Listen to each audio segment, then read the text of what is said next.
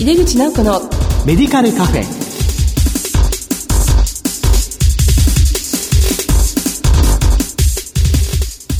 こんばんは。帝京平成大学薬学部の井出口直子です。井出口直子のメディカルカフェ。この番組は医療を取り巻く人々が集い語らい情報発信をする場です。今月は高血圧について特集でお送りする1回目です。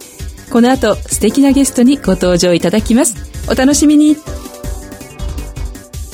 井出口直子のメディカルカフェ。この番組は手羽製薬の提供でお送りします。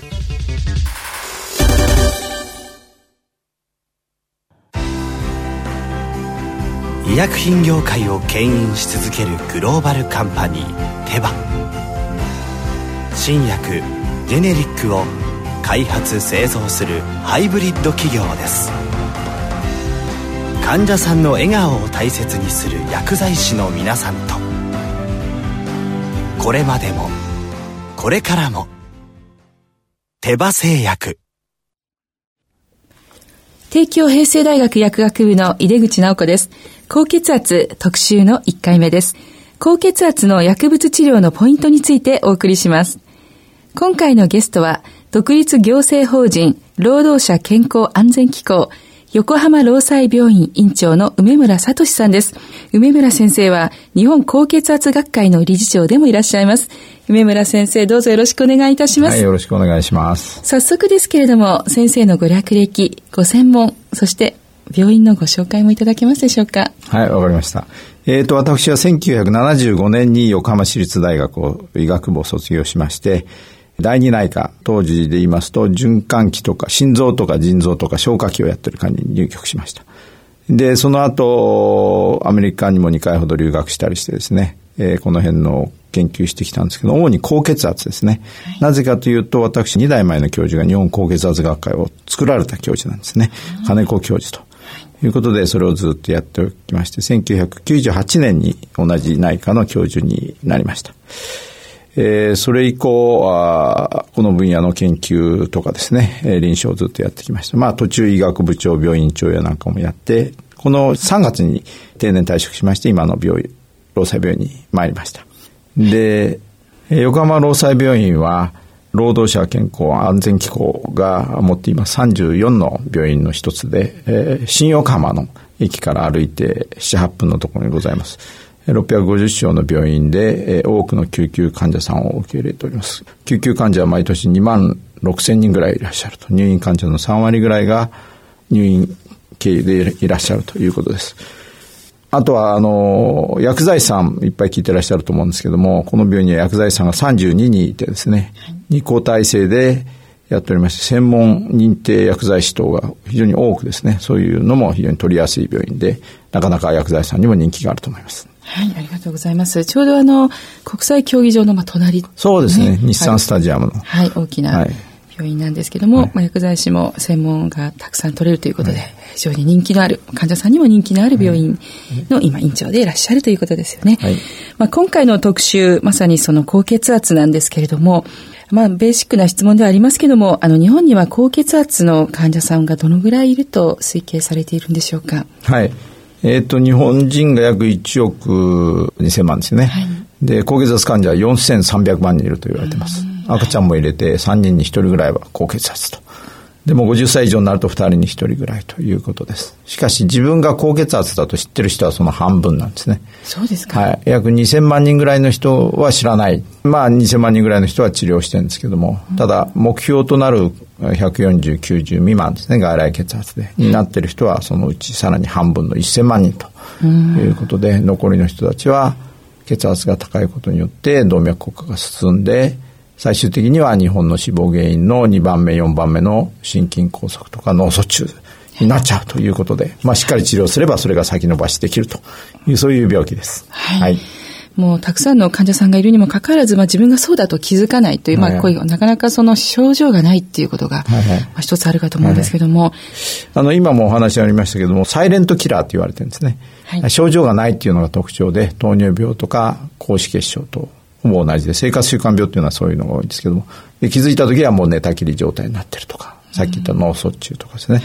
になってるという非常にある意味怖いサイレントキラーとも言われております。まあ、まずは診断をどうするかだと思うんですけども、はい、まあ皆さんも家庭に血圧計ある人非常に多いと思うんですけども、えー、大体日本にはすでに4000万台の血圧計が売られております。世界一です。で、その家庭血圧計とお医者さんのとこ行った時の血圧とで最終的に診断を確定していくということで、今は家庭血圧計の方が重視されております。新しい2014年のガイドラインでも。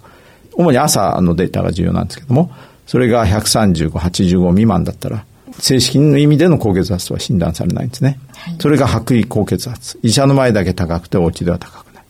い。逆に、医者の前って非常に低い。要するに朝血圧の薬飲んでいきますから、血圧、まあ午前中でも医者の前行くと血圧よく下がっちゃってるんですね。はい、ような人とかでもいますし、あの、朝すごく高くなる人が結構いるんですね。で、朝の血圧、あるいは家で、あるいは働いてる最中の医者以外のところで血圧が高いのを仮面高血圧っていうんですね。で、今話題のいくつかありますけども、朝高いパターンは、あの、夜睡眠時無呼吸。いびきかいて寝る人いっぱいいますよね。はい。あれに睡眠時無呼吸って結構多いんですね。止まっちゃうんですね。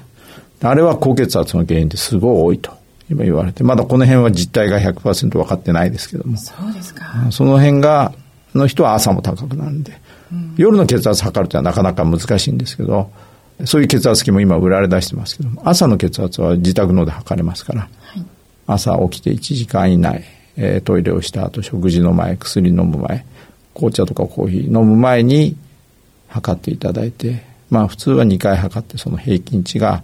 135、85以上の場合は高血圧というふうに言えます。はい、はい。それがまず診断ですね。はい、はい高血圧は医者の前でも家でも両方高いのもあるんですね。えー、4種類あって血圧には。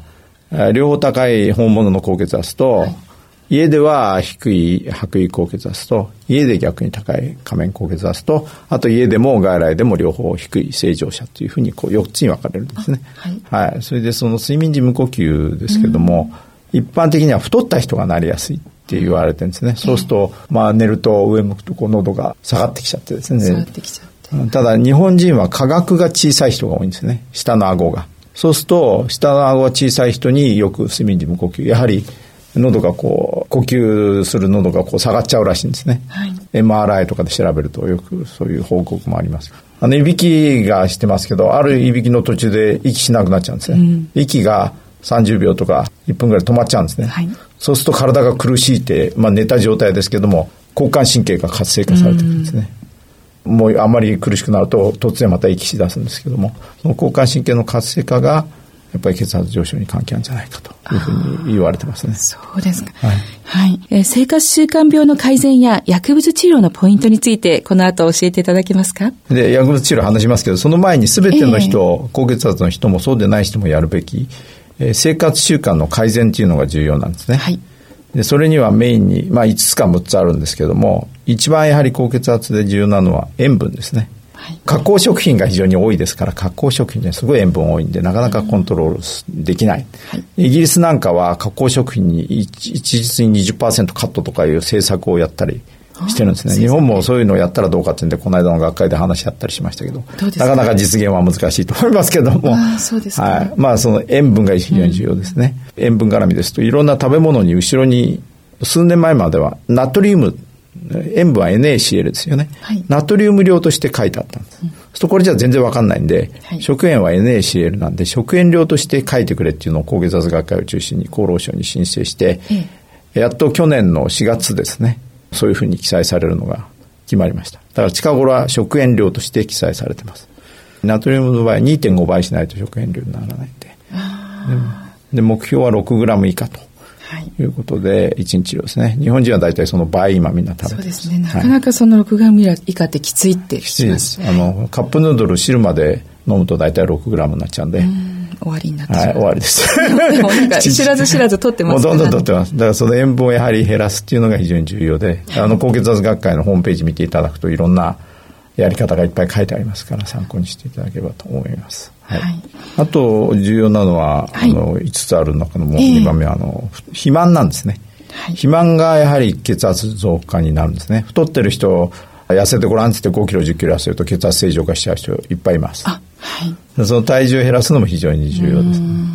あとはまあそれとも関連ありますけど、運動不足も血圧上げるんですね。運動すると血圧って下がるんです。はい、ただ運動も毎日しないといけないということで、あの、僕なんかは1日1万歩を目指すと、はい。いわゆるウォーキングのような、毎日できて、はい、そう、それがいいと思いますけどね。心拍数あんまり上げない。金もかかんないし。まあ、あの順番は一応どちらでもいいんですけども、えー、あとは酒、タバコですね。酒も、お酒だ日本人だと1合ビールだったら1本ぐらいであれば、あの、ストレス解消で下がるんですけど、あとは増えるともうパラレルに血圧も上がるんですね。で、皆さんも実験してみると分かりますけど、酒飲んだ直後は血圧下がるんですけど、翌朝上がるんです。お酒もやはりだから長く続けてると、あれで、僕も外来患者さんでそういう人いて、どうも高くて、原因分かんないから入院して調べようってって、入院して数日したら下がっちゃうんですね。はい、で、奥さんが来てですね、お見舞いに。話聞くと、普段は本人は言ってなかったけど、家で酒いっぱい飲んでると。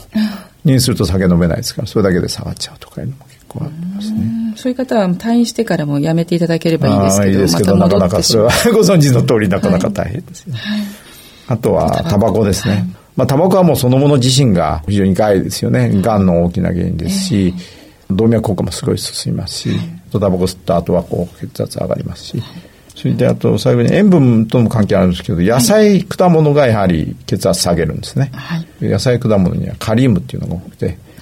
それがやはり血圧をナトリウムを体の外に出してくれるんですけど、うん、ただ腎臓の悪い人やなんかはカリウムは結構怖いことにもなるんで、うん、悪くなければ野菜、果物はしっかりとると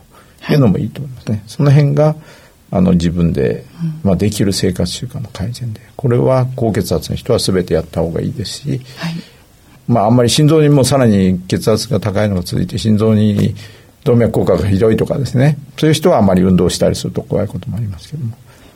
で僕はよく言うのはこの三種の神器というのがあってですね、はい、今言ったことをチェックできるんですね。何かというと、はい、えー、体重計と歩数計をですね。と血圧計。これはどれもそんな高くないですよね。みんな持ってる、ね、はい、それを使えば今言ったのがだいぶチェックできるんですね、で、まあそういうのをやったその上で、やはり血圧がまだ下がらない場合は、はい、薬を飲み出すということだと思います、ね、まずは生活から変えてそうですね。それは。だいぶ違いますね。はい、全然。それから薬ということです。はい。はい、ということで。はい。じゃあ、薬物療法のお話も引き続き。はい。はいで、お薬はですね、はい、あの、やはり先ほど言った血圧、家庭血圧が135、85以上で、まあ、医者の方でも高め、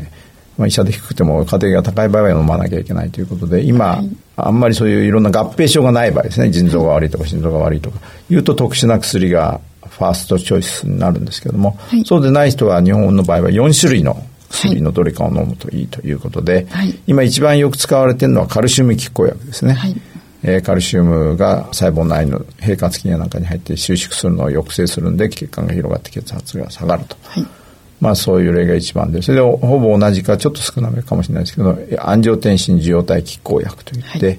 安城天心という血管を収縮させる物質を受容体のレベルで、えー、拮抗作用でブロックしちゃうということで、はい、血管が広げて血圧を下げるというのが非常に多いですね。その2種類で日本の高圧薬の7、8割はいってるんじゃないですかね。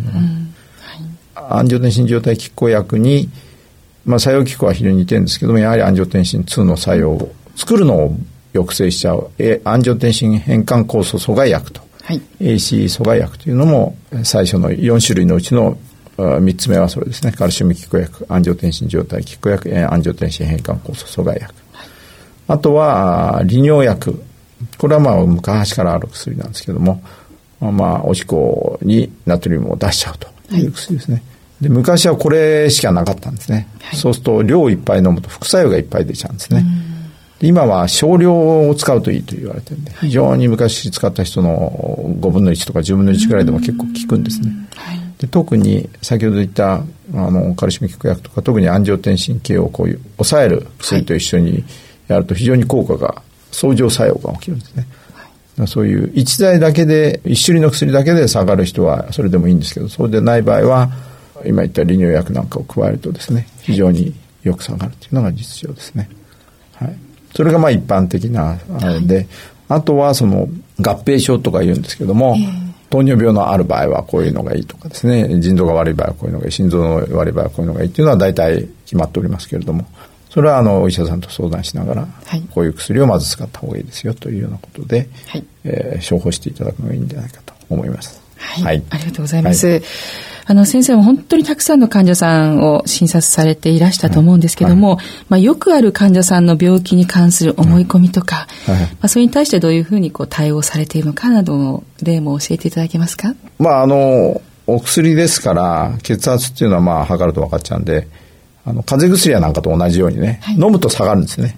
あ下がった。あじゃあもうやめていいと。風邪だとやはりそれで一過性に飲めばあの終わっちゃいますけど高血圧の場合はそうではないんで、はい。やはりずっと飲み続けないと低い状態は維持できないんですね。やめると分かりますけど上がっちゃうんですよね、だからそれはやはりしっかりと飲み続けるというのが重要だというふうに思います。ただですね先ほど言いました生活習慣の改善というのを一生懸命やるとそれだけで下がっちゃう人いるんですね。だから薬とそういうのやっててすごい下がった場合は薬を減らしたりやめられる人もたまにはいますそうそれだけでやめる人がまあ1割ぐらいはいますからねただそういうのはなかなか継続するのは難しいことなんでで飲まざるを得ない人がやはり残り7、8、8、9割はそうだと思いますよね。ですね。まあ、いつまで飲まなきゃいけないのっていうよく、まあ、薬剤師も受ける質問ではあるんですけども、そうですよやめられないわけではないわけですもんね。そねの生活をまあどのぐらい頑張ってるかっていうサポートが大事なんですね。はい。まあ、あの、かなり進行しちゃってる人はなかなかそうもいかないですけども、若い頃からやってれば十分可能だと思いますね。他にもありますでしょうかね。はい。血圧は結構変動するというか、夏と冬で違うんですね。はい。夏は暑いですと、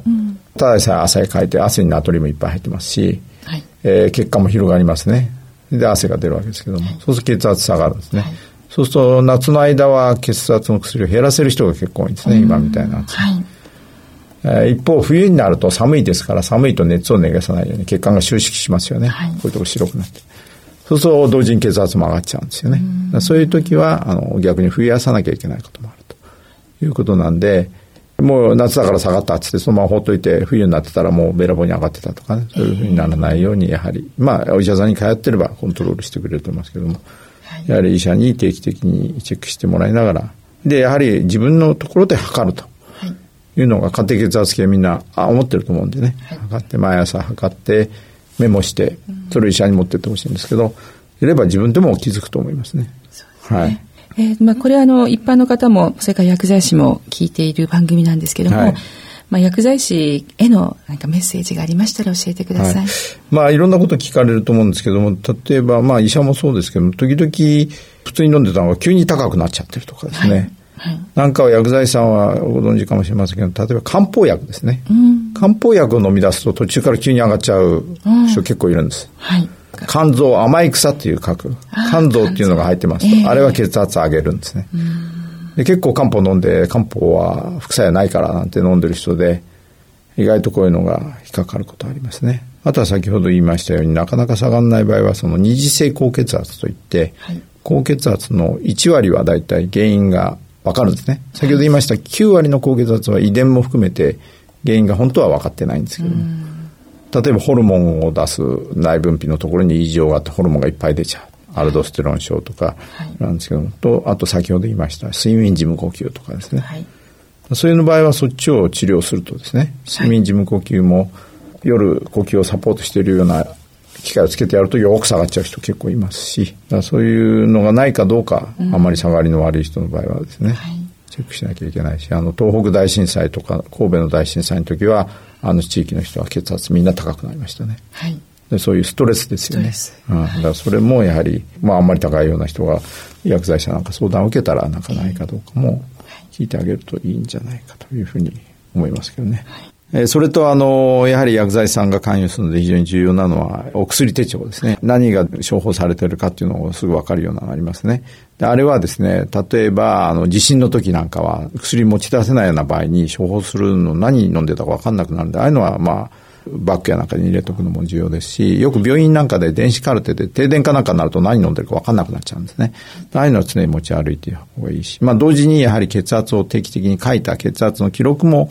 持っておかれるのがいいんじゃないかと思いますね。で、まあ、ついでにそれとも関連して、今、そういう薬剤師さんの、がどういうことで高血圧の分野で貢献できるかということで、今、日本高血圧学会と循環器予防学会がですね、一緒になって高血圧循環器病予防療養指導室っていうのを今年から作りました。今年も100人ぐらいの人が受けてくれましたけど、で、そういうのを活用して大いに勉強していただいて、患者さんにさらに深いですね、指導をしていただければ、この分野の医療の進歩に貢献できるんじゃないかと思います。よろしくお願いします。はい、ありがとうございます。あの、高血圧循環器病予防療養指導士、あの、お聞きの方もチャレンジしてみてください。高血圧学会のそう、ホームページに出てますんで、そうです、ね、簡単にアクセスできますから、はい、それでそのホームページには患者さん向けの小さな高血圧の話っていうですね、はい、わかりやすい漫画入りのパンフレットが簡単にダウンロードできますから、はい、ぜひ活用していただければというふうに思います。はい。はい、ありがとうございます。はい、というわけで、高血圧の薬物治療のポイントと題してお送りしました。ゲストは独立行政法人労働者健康安全機構横浜労災病院院長の梅村聡さんでした。梅村先生、今日は本当にありがとうございました。はい、どうもありがとうございました。医薬品業界を牽引し続けるグローバルカンパニーテバ新薬ジェネリックを開発製造するハイブリッド企業です患者さんの笑顔を大切にする薬剤師の皆さんと。これまでもこれからも手羽製薬。